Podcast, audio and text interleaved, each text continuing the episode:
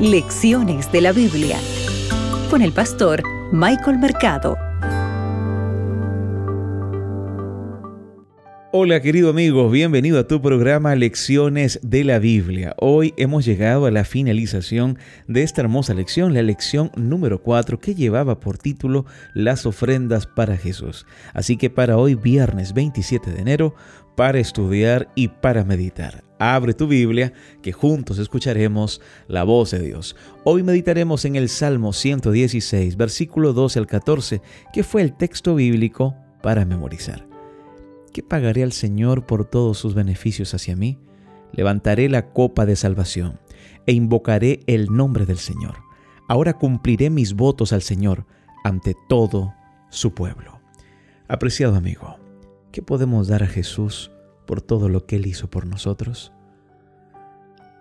El pacto divino requiere nuestra completa entrega de cuerpo, de mente, tus talentos, tus posesiones, como estudiamos en Deuteronomio el capítulo 8 el versículo 18. Ahora, recuerda que este pacto se puede guardar solo en una relación de amor incondicional, con todo tu corazón, con toda tu mente y con todas tus fuerzas.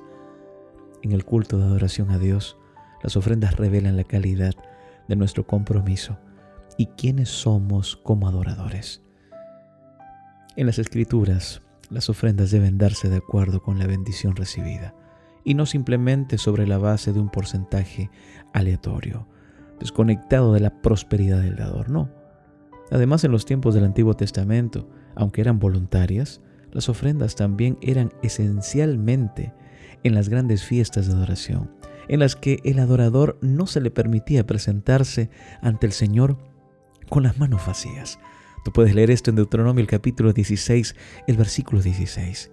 Y yo te pregunto, Hoy tú deseas presentarte delante de Dios, tu Salvador, tu Creador, con las manos vacías. Mira, la adoración y las ofrendas son voluntarias, pero la primera solo es aceptable si va acompañada de la segunda, adoración y ofrendas.